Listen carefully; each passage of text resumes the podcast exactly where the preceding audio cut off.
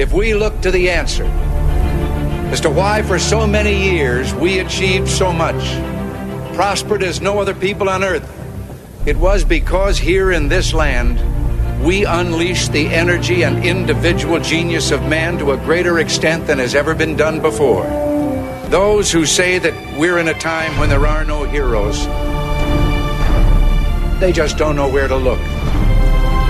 The sloping hills of Arlington National Cemetery, with its row upon row of simple white markers bearing crosses or stars of David, they add up to only a tiny fraction of the price that has been paid for our freedom.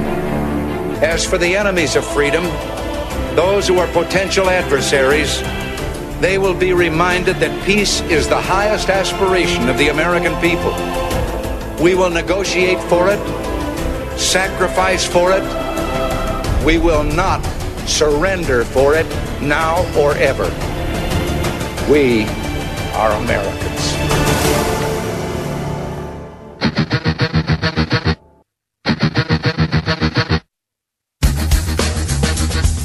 This is the Bob Frantz Authority on AM 1420. The answer. Yes, indeed it is, and a good morning to you. Thank you so much. And it's time for our annual, not annual, I should say our daily message to our board operator to push the button.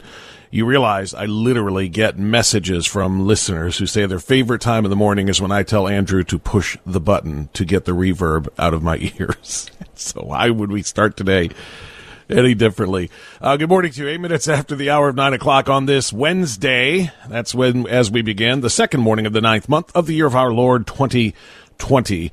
And uh, we are loaded for bear today. And I mean, really, seriously, we've got three fantastic guests about three very important issues. Coming up in a half an hour, we are going to talk about the lawsuit that has been filed in the state of Ohio by Stand Up Ohio.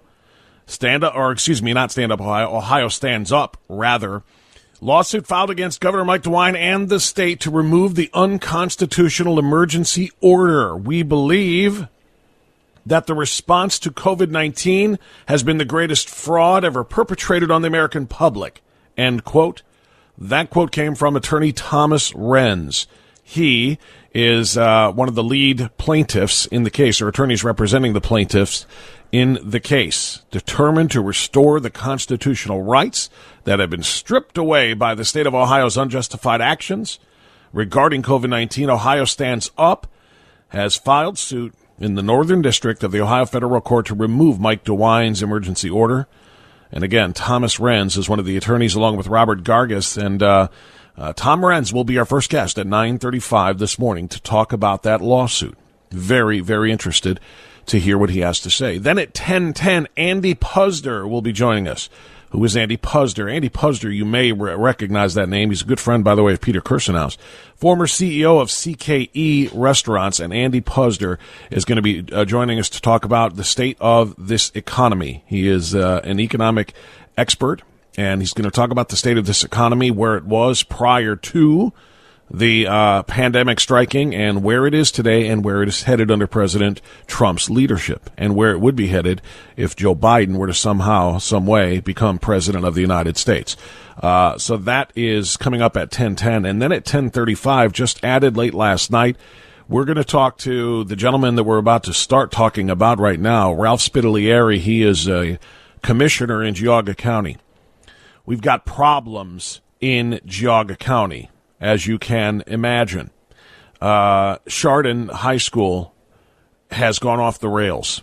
Charlotte or Chardon High School's, or excuse me, Chardon's entire school district is off the rails, given the statements made by its highest leadership, people in in its highest leadership positions regarding police officers.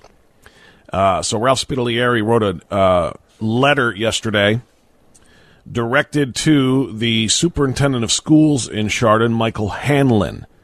In this letter, he calls for Michael Hanlon's resignation because of what the superintendent said in response to Chardon High School football players carrying an American flag and an American thin blue line flag onto the field before their first football game this past Friday.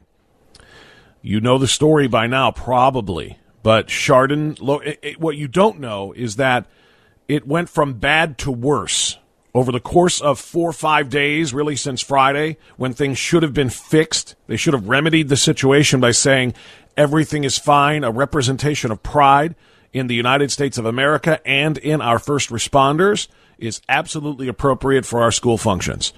That's how they could have made this better. Remedy the situation, fix the situation by declaring there's nothing wrong with supporting our first responders, including police officers, especially when there is a coach on the Chardon High School football staff who is a police officer. But there's nothing wrong with that because we, of course, are grateful to our first responders for all that they do for our community. That's how you fix the situation. Instead, they worsened the situation. All right, let's go back to the very beginning of this as much as we can anyway. Uh, Chardon Schools, I told you what happened when they carried the two flags onto the field uh, on the football game. It led to this comment, among others, by Superintendent of Schools Michael Hanlon. He said that the display of the thin blue line flag will not be a part of future pregame activities, and that the athletic director will, will review items for any form of discrimination or particular political views. Let me say that again. The superintendent believes that the presence of this flag should lead the athletic director to scan, screen, and pre approve anything that might be displayed based on discrimination. The suggestion is, is that the thin blue line flag discriminates against someone. That's very, very odd. And that's very, very hard to understand, is it not? How could a thin blue line flag, which represents support for police officers, that's the blue line, in the United States, that's the American flag, what could possibly be discriminatory?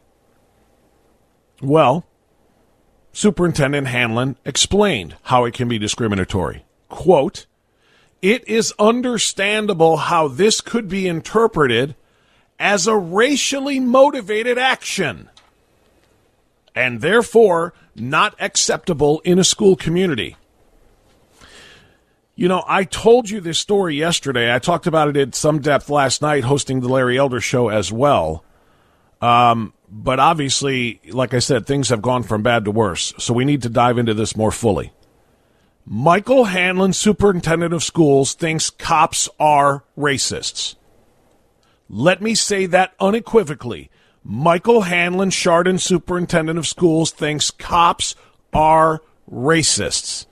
He has fed the narrative. He has fed the beast by suggesting that a thin blue line flag can be interpreted as racially motivated. He is feeding the lie that police officers are racially motivated, that police officers are racists. In other words, Michael Hanlon just waved a Black Lives Matter flag. That's what he did. The superintendent of schools in Chardon, who relied on the police officers eight years ago in February of 2012 when a psycho nut job 17 year old shot up Chardon school, high school, relied on police officers to respond to capture that, ma- to capture that shooter relied upon them to provide safety and security, and they still do to this day. Superintendent Michael Hanlon just waved a Black Lives Matter flag, not literally, but figuratively, by saying that the thin blue line flag can be interpreted as a racially motivated action. It feeds the lie, is what it does. That is what led to super, or excuse me, Commissioner Ralph Spidalieri of Geauga County writing this letter to Superintendent Michael Hanlon. It's long. I'm not going to read it all. I'm going to read portions. Quote, Words cannot explain the anger, frustration, and disappointment I felt while reading your letter to community members. As a commissioned law enforcement officer for almost 30 years and still actively commissioned, I am appalled that someone in your position would take a stance that does not genuinely recognize the courage of these young men. By honoring our first responders, these young men express gratitude, care, and love for our community and our country. Your letter sickens me and so many others that have reached out to me and expressed the same disgust with your inability to stand up and recognize their patriotism. As for your comment on how this gesture could be interpreted as racially motivated action, I proudly serve next to law enforcement officers of all colors, ethnicities, and religious beliefs. The flag and that blue line that flag and that blue line represents and gives respect and honor to all of our men and women who risk their lives every day and those that have died while serving. He goes on to talk about February 2012 as we talked about with the shooting. And then he wraps with this. As for you, Mr. Hanlon, you have proven beyond a reasonable doubt that you do not carry the compassion, understanding, and leadership quality that is required in your position. As Geauga County Commissioner, Vice President of Blue Line Unlimited, and a tax-paying resident of Chardon, uh, of the Chardon School District, I'm requesting you consider stepping down from your position as superintendent so that our young men and women can learn that your behavior will not be tolerated and that a superintendent with core values of humanity, accountability, love of our country, and honor can replace you. Respectfully, Ralph Spidalieri, uh, County Commissioner. Uh, again, Commissioner Spidalieri will come on to talk more in depth about this at 10:35 this morning, and I'm very much looking forward to that. But what I am not looking forward to is the next part that I have to share with you after this timeout. When I say things went from bad to worse, it did. They did. Michael Hanlon, the superintendent of Chardon Schools, isn't going anywhere because he has the full support of the Chardon School Board. The board president has responded and doubled down in support of the superintendent who essentially said that police are racists. Or at least they're close enough that people can interpret the thin blue line flag as being racist. So we're going to talk about that right after this timeout. Uh, it is 18 minutes past 9 o'clock. Thanks for being with us. We got a lot to cover. Like I said, a lot of great guests. Talking about the lawsuit at 935 uh, with an attorney representing Ohio Stands Up. We're talking with... Uh, uh, Andy Puzder at 1010, and we will talk with Commissioner Spidalieri at 1035. Stay here on AM 1420 The Answer.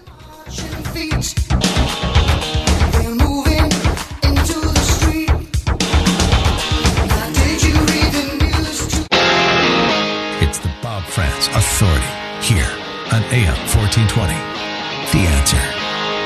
All right, 923 onward. Thanks for being with us. We're talking about Chardon, and we're talking about one of the most disgraceful things that I think I've seen from a local school district in Northeast Ohio in a very, very long time. Um, this is this is really quite embarrassing. The comment from Superintendent Michael Hanlon was bad. The comments from the chief of police in support of him, and the comments from the school board president also in support of Michael Hanlon, who essentially declared that police officers are racists because the presence of a thin blue line flag at a school event like a football game can be viewed as racially uh, discriminatory, or no, not not racial, racially motivated. If you're carrying a police flag, you are racially motivated because you know cops are racist, right? Well, that's what the superintendent said. Commissioner Ralph Spidalieri is calling for his resignation. He'll join us later on in the program, but here is what we have from the chief of police. Now, I have to tell you, I, I, I don't like going after chiefs of police. But you have to understand that chiefs of police stopped being police officers uh, long before you know uh, anybody realizes. They become politicians when they become chiefs. And we see this all the time. Calvin Williams is a good and honorable man, but he has to do what what Mayor Frank Jackson tells him to do in his position because he serves at the pleasure of the mayor. He's a politician, not a cop any longer. And that's the same case here in Shard. Now, I don't know Chief Scott Niehaus, but I do know that what he said in response to all of this is politically motivated because he has to try to uh, put out the fire, if you will. So yesterday afternoon, Chief uh, Niehaus addressed the community with a message talking about the decades long bond between the police department and students and how it became even stronger uh, in February of 2012 during that terrible school shooting. But he also recognizes how the perspective of the thin blue line is unique to each person's individual experiences with law enforcement. Listen to this. We recognize, says Chief Niehaus, we recognize that the thin blue line represents either the best of or worst of what our profession has to offer, depending on a person's point of view. We understand that people frame what the line means to them based on a perspective that is unique to their own experiences with law enforcement. The officers of the Chardon Police Department strive to represent the best of what law enforcement officers should be. To us, the thin blue line represents the strength and courage of officers working together as a profession to make our community safe. We certainly recognize that we are blessed to live in a community that graciously supports the stressful job that law enforcement officers do, to the very, the very different situations that we respond to and the many sacrifices that are made by our officers and their family. This support is evidenced by the numerous telephone calls and messages of support we've received over the last 24 hours and the hundreds of positive comments about law enforcement that have been posted on social media regarding the situation. It's important that we don't lose sight that the members of the Chardon Police Department equally serve all persons who require our assistance without regard to race, creed, color, ethnicity, national origin, religion, sex orientation, or gender expression. At this point, I just want to tell the chief to shut up. Stop. Whoever suggested that police officers don't serve all, regardless of race, creed, color, ethnicity, etc., etc., etc. This is simply bowing to the rage mob. It's bowing to the leftists. This is exactly what Dennis Prager was talking about last week when he said that decent, honorable people expressing decent, honorable positions, conservative positions most of the time, if you are afraid and bow to the left, then you might as well express the leftist position that, yeah, we realize that cops are sometimes racists. And sometimes what? Sometimes homophobic. Why are you talking about sex orientation or gender expression?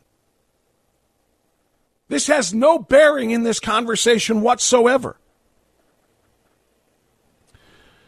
We will perform our mission as guided by our core values and the principles of service, justice, and fundamental fairness. That's who we are and what our community expects, expects of us, etc., cetera, et cetera. Now let's move on to the Board of Education. Madeline Horvath is the board president in Chardon. She released a statement yesterday afternoon as well, emphasizing Support for the superintendent, not the kids. Support for Michael Hanlon, the superintendent, who declared that a thin blue line flag can be seen as being racially motivated. Because cops are racist, you know. Chardon Local School District, she wrote, values and respects the police and all first responders. Stop right there. Board President Horvath, no, you don't. No, you do not. The only way you can show your that you and your district value and respect police and first responders is to say, of course there's nothing wrong with the thin blue line flag. We support police and first responders. Carry on, students. But no. She says, Our relationship with local officers is stronger than most given their first response and bravery, February 2012, yada, yada, yada. We greatly value our partnership with local law enforcement and first responders. We agree with Chief, Chardon Police Chief Scott Niehaus' statement that the thin blue lag is perceived differently by different people. For some, it has a political meaning. The Chardon, uh, Chardon Board of Education would like to make it clear that we are in full support of Dr. Hanlon's and the administration's decision regarding the football team's display of the thin blue line flag. Because it was displayed as a part of a pregame ceremony under the supervision of school staff, it was construed as sanctioned by the school district. Political activity by staff members is not allowable under Board of Education policy. Our support for Dr. Hanlon and the district's policies prohibiting political speech by staff members does not diminish the district's support and appreciation for police and all first responders. Excuse me, but Board President Horvath, the hell it doesn't your support for Dr. Hanlon calling cops racists and calling a thin blue line flag as being racially, uh, uh, what was the wording? Racially motivated. Racially motivated indicates that you do not have respect and support for police officers and first responders. Chardon's Board of Education must all be replaced Chardon Superintendent Michael Superintendent Michael Hanlon must step down. And as far as I'm concerned, unless uh, the chief of police, Chief Niehaus, drastically amends his statement to say we support our first responders. We support all law enforcement officers. We support our community being safe and being supported by those police officers. Until he says something to that effect rather than, well, everybody can perceive. Why don't you take down the, the American flag itself then? Chief Niehaus, Board President Horvath, Superintendent Hanlon? If your view is that some people might view the thin blue line flag as being racist, and because you have to appease everybody's point of view, you do realize that some people view the American flag with disgust and disdain. Look at all of those who kneel during her presentation on sports fields all over this country usually at the professional level, but for some people, the American flag is offensive and divisive and racist. So are you going to stop allowing the actual American flag to be presented? You are weak, you are pathetic, and Chardon local schools, you represent the worst of us. And I hope all of Northeast Ohio, all of the communities around Chardon, are willing to say the exact same thing and force some real and meaningful change that supports our kids and supports the first responders who keep them safe. News time. We'll be right back.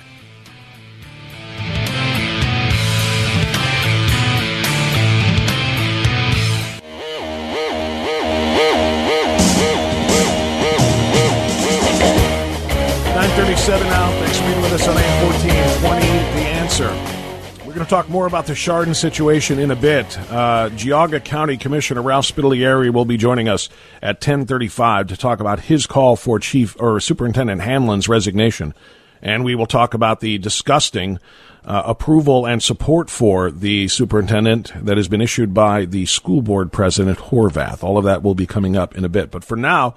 We believe that the response to COVID 19 has been the greatest fraud ever perpetrated on the American public. The objective of this legal action is to force the state to honor the Constitution. That is a part of the statement issued by attorney Tom Renz, representing Ohio Stands Up, which has filed a lawsuit against the state of Ohio and Governor Mike DeWine to remove the unconstitutional emergency order that has so many businesses still uh, essentially suffering and struggling for survival and more. Attorney Renz joins us now right here on AM 1420, The Answer, to tell us more. Good morning, sir. How are you?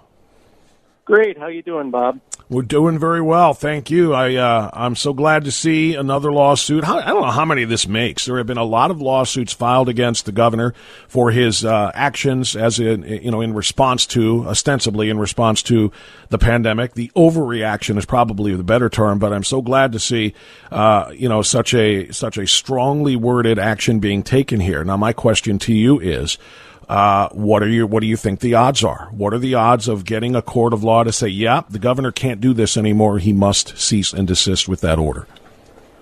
Well, there's case law. There's really only one uh, case that's even close to this, and honestly, it's a case of first impression in a lot of ways.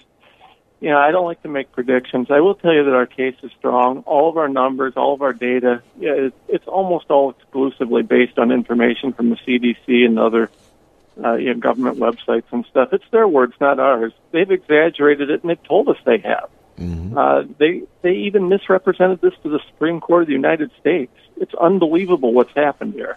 So you know, I don't know. I guess we'll see what the courts have to say, but I'm hopeful. Tell me who Ohio Stands Up is, uh, Mr. Renz. Who who are you representing here? Regular people. Uh, these are people from just various walks of life. They they just saw their freedoms being ripped from them. Uh, DeWine carpet bombed our freedoms. I mean, I don't know how else to say it. it. It's just absolutely absurd. And you know, these are just regular people who've watched their communities be hurt, their children be hurt, their loved ones be hurt maybe they can't go see grandma in a nursing home. Uh, you know, their kids can't talk to their friends, and they just band together and they created this movement. They created this this coalition of people. It's it's absolutely incredible. I couldn't be more honored to be working with them. So, what is the uh, what, what exactly is the goal here when you say you know to, you want to remove the unconstitutional unconstitutional emergency order? Are we talking about just saying okay, the state of emergency declaration is gone, or are we talking about removing the power? granted to the governor, and we all talked about this when uh, the health director Amy Acton was writing all of these orders, and there were you know movements in the Ohio General Assembly uh, to there was legislation to release or not release, but to uh, diminish some of her power, some of the executive branch's power, and of course that never went anywhere. So what are we trying to do with this lawsuit? Are we going back to that so that the governor cannot do this in the future, or is it just to end this particular state of emergency? Well, what we're doing is a little bit of both. Uh, we're asking this emergency to, to stop. We're saying this needs to stop. It needs to be over. We need to get back to the real normal where we are Americans free, not the new normal where we live in a state of quasi tyranny. Uh, the other aspect of this is with the proper precedent, it will create some limitations. Now, we do not believe, and I do not believe, that we can ever say that you know the, the executive branch shouldn't have the capacity to declare a real emergency. Uh, you know, if we have a disease come through, if there's a biological terror attack or something like that, yeah, they've got to be able to act, and they got to be able to act quickly, and and no one denies that. The thing is, though, is it's one thing to act quickly, and for you know, even if we have to do something for a week or two, that's you know very very I guess, uh, egregious in the face of the Constitution. We can all mm-hmm. understand that there may be instances where that's acceptable. What we can't have is six months of nonstop emergency orders. Uh, I mean, listen, if these orders are that important, it's six months down the road. Pass them through the traditional process. I mean, we can we have a traditional process, but that process actually involves protections for rights, and that's why they don't want to do it.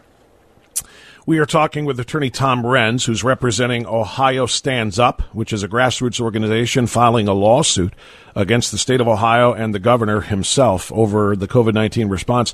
Uh, in your press release, attorney Renz, um, you point out that the CDC has made some statements uh, recently that would indicate uh, that this virus and the threat of this pandemic are very much less than they, you know, than they led all of us to believe. Quote, from the release. The CDC recently confirmed that 94% of the deaths attributed to the virus were from people who had as many as two to three other serious illnesses. The majority of those deaths are individuals 75 and older. 6% of the deaths are directly from COVID 19, according to the CDC. Um, some will say, because in fact I've heard the argument you know, in social media and in other places since that announcement, because I jumped on it too uh, on social media. Some will say, yeah, but those other comorbidities weren't killing them. They were living with these other conditions, and the impact of COVID worsened them and made them die. So it still is, you know, COVID still presents a very, very uh, lethal threat to a lot of people. How would you and how will Ohio Stands Up respond to that? Well, one of the things that's difficult about this is the fact that this case actually requires nuance. It's very hard to put into a soundbite. So the reality is, is that uh, coronavirus is a is a real thing. SARS-CoV-2 is a legitimate virus; it exists, and SARS-CoV-2 can cause coronavirus disease, and that can kill people. It's happened. That said, it's killed, according to the CDC's numbers, still less than 50,000 by any sort of a reasonable guess. Now, if we use the 6% number that they came out with, that would put us at around 10,000 deaths solely from COVID 19. Now, I do believe, and my experts believe also, because we have a lot, a lot of great experts involved in this, and you know, I'm a lawyer, not a scientist, so I'm working with them. Now, we all believe that it's more than 10,000 people that have died uh, as a result of having COVID-19. The problem is, is that the, what the CDC did, and they did this intentionally, and before Ohio changed its approach, Ohio did this for a while, and that's where I think a lot of the numbers uh, of Ohio deaths came from uh, the number that we keep hearing, this 170 some thousand of Americans killed with coronavirus. Right. The key to understanding that that is that it is with coronavirus, not from coronavirus. There is absolutely no count whatsoever publicly available that says how many of those were actually from coronavirus. They, when the World Health Organization initially classified this virus, they gave two codes to this virus, and every virus gets a code, okay? And this is uh, critical for epidemiologists and scientists who are studying what's happening. There were two codes given to this virus by the World Health Organization. Now, we all have problems with the WHO, but the WHO actually did it better than the CDC because they gave a code for confirmed coronavirus deaths and probable coronavirus deaths. Mm-hmm. The CDC combined them all into one. So what you're getting uh, under the CDC rules, and this is their words, not mine, confirmed by countless doctors, countless other people. Scott Jensen, the senator from Minnesota, uh, who's also a doctor, uh, the Minnesota, uh, there was a complaint filed against his license because he talked about this. The Minnesota Medical Board uh, examined it, and the case, case was dropped because he was right. The Illinois Director of Public Health actually came out and said the same thing that I'm saying. It is with, not from. So what's happened is, is we've got cases where, for example, uh, there was a an instance of a guy in New York that was uh, trying to commit suicide by cop. Cops show up. He had a knife in one hand, a gun in another. He was successful. He was shot multiple times, and on his death certificate was listed coronavirus. Because under the CDC rules, it doesn't matter how absurd it is, it can be listed as a contributing cause to death. So, yeah, now you know, that people are going to argue, well, you know, they're not supposed to do that. But ultimately, the problem is, is we have not had anywhere near. I mean, according to CDC numbers, and I will tell you, we have data on this that I did not yet make available and is not yet included in the case, but that we will be including a little farther down the road. Using some numbers that we were able to pull from the CDC, we can show, according to the CDC, that we're probably looking a little bit closer to the 40,000 total. Now that's amazing because Chief Justice John Roberts of the United States Supreme Court, and I have so much respect for the Supreme Court. I'm I'm one of those uh, lawyers that actually believes that the judiciary is a, a respectable thing, and I know that that's kind of a rare opinion. I now, used to think that. I don't very much anymore because of Chief Justice John Roberts. But please continue. Mm, yeah. Uh, well, uh, in any event, Chief Justice John Roberts, in his his ruling on uh, the South Bay Pentecostal versus California case, actually said that coronavirus has caused over 100,000 deaths nationwide, and that was as of May 30th. That number isn't true today. It still hasn't caused 100,000 deaths. There may have been 100,000 plus deaths with coronavirus. We're not going to argue that what we are going to argue is that there is a huge difference between with and from. Yeah. And to to mislead people like that and to create terror, um, I would like to challenge your, your listeners to do something. Assuming that Google hasn't changed the searches, and we've seen this happen a few times, not to be conspiratorial, but I've, I've literally bookmarked things and seen them move the next day. Uh, run a search on public health and motivation theory what you'll find is a whole list. If you search under Google Scholar, you'll find a whole list of articles going back to the 60s and 70s even. Uh, they talk about public health. One of the key things that's done in public health, and this is just well known within the field of public health, but not well known anywhere else, they, they intentionally use fear to manipulate the public. The view of, of public health is to create health within the public. The health, uh, the public being a collective, right? So individual rights don't matter. Well, that doesn't really mesh with the Constitution, but they have used widespread fear. And, you know, within the state of Ohio, it's been a masterwork in the use of fear to scare people into compliance. But they've oh, yeah. done this, they're it's they, they, were doing that at the beginning. They they did it from the very start when Amy Acton first took to the podium and declared that right now, at this moment, hundred thousand Ohioans are infected. Uh, she literally made that claim uh, on on day one, and and and that is not doing that is nothing but but creating fear and motivated by fear. And I think the masking issue is as well. We're short on time here, Attorney Tom Renz. Yeah. Um, so just just briefly, here's the other part of this that I just wanted to get a, your thought on.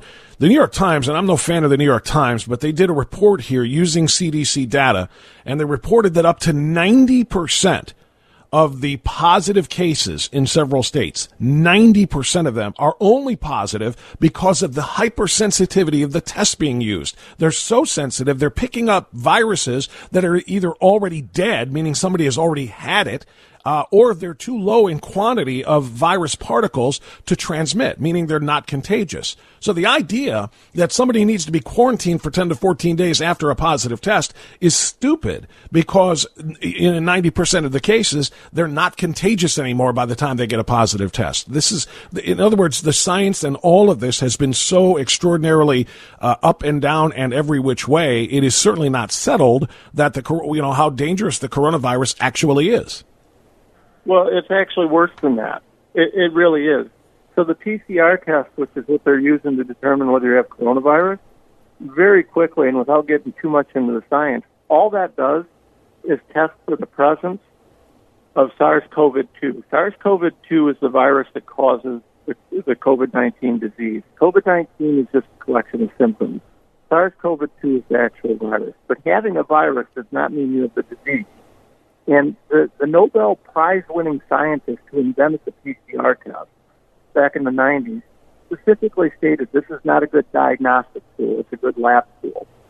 And the reason he said that is because it does. It tests for the presence of SARS-CoV-2, and it can tell whether there's SARS-CoV-2, but that in no way, shape, or form means that you have uh, COVID-19. It, it has right. absolutely no bearing on that. So that's why we get false tests. That's why the governor was positive before he was negative. Well, of course, and he probably didn't want to meet with the president, but you know, I mean, those two things together. Yeah. Uh, yeah. Well, so, yeah, attorney, it's, it's much worse. Attorney Renz, uh, I appreciate you coming on to explain this. I hope that we can get some resolution to this. And you know, with the notoriously snail's pace of the courts, I'm I'm not confident that this thing will be heard and settled before November fourth, when the virus is officially scheduled to end in the United States. Uh, and I think you understand my meaning there. But Attorney Renz, I really appreciate you filing this, and thank you so much for educating us on it. And hopefully, we'll talk again soon. Well, I hope so. I really need to get the word out there, the truth out there, because there's an incredible misinformation machine. Yeah, I, I completely agree with that. Uh, thank you so much, Attorney Tom Renz. Uh, that's uh, Attorney Tom Renz representing Stan- Ohio Stands Up, and they have this grassroots group has filed a suit against the state of Ohio, and I hope they are successful sooner rather than later. But again, we all know that the virus is going to end on November 4th. It's uh, seven minutes before the top of the hour. We'll be right back.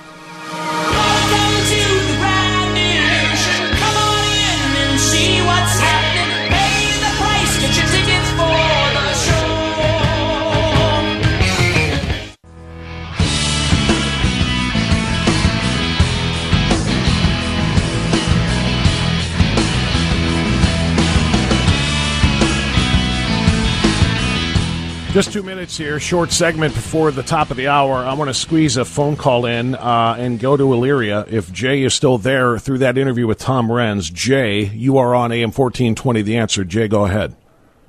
Good morning, Bob. I, I absolutely agree with every single word you said about the Chardon School District. I think that, first of all, I don't, I know, I do not understand the leverage that BLM has managed to accumulate in such a short period of time. Secondly, I think we as the community of Northeast Ohio need to stand up and demand in the strongest of terms the resignation of the superintendent and the woman, I don't remember her name, but everybody associated with issuing an opinion that there's anything racial about the police department because they didn't fail to hes- they didn't hesitate one second when they summoned the racist police department to their defense in 2012. They didn't hesitate one second and they didn't allow their belief that it could be prejudicial or whatever terminology they used to get in the way of their fear when that guy was walking around with the weapon shooting people. I'm incensed by this behavior, and we have to stop it. We have to stand up collectively as the citizenry and say no more. Although there'd be three words in what I would say.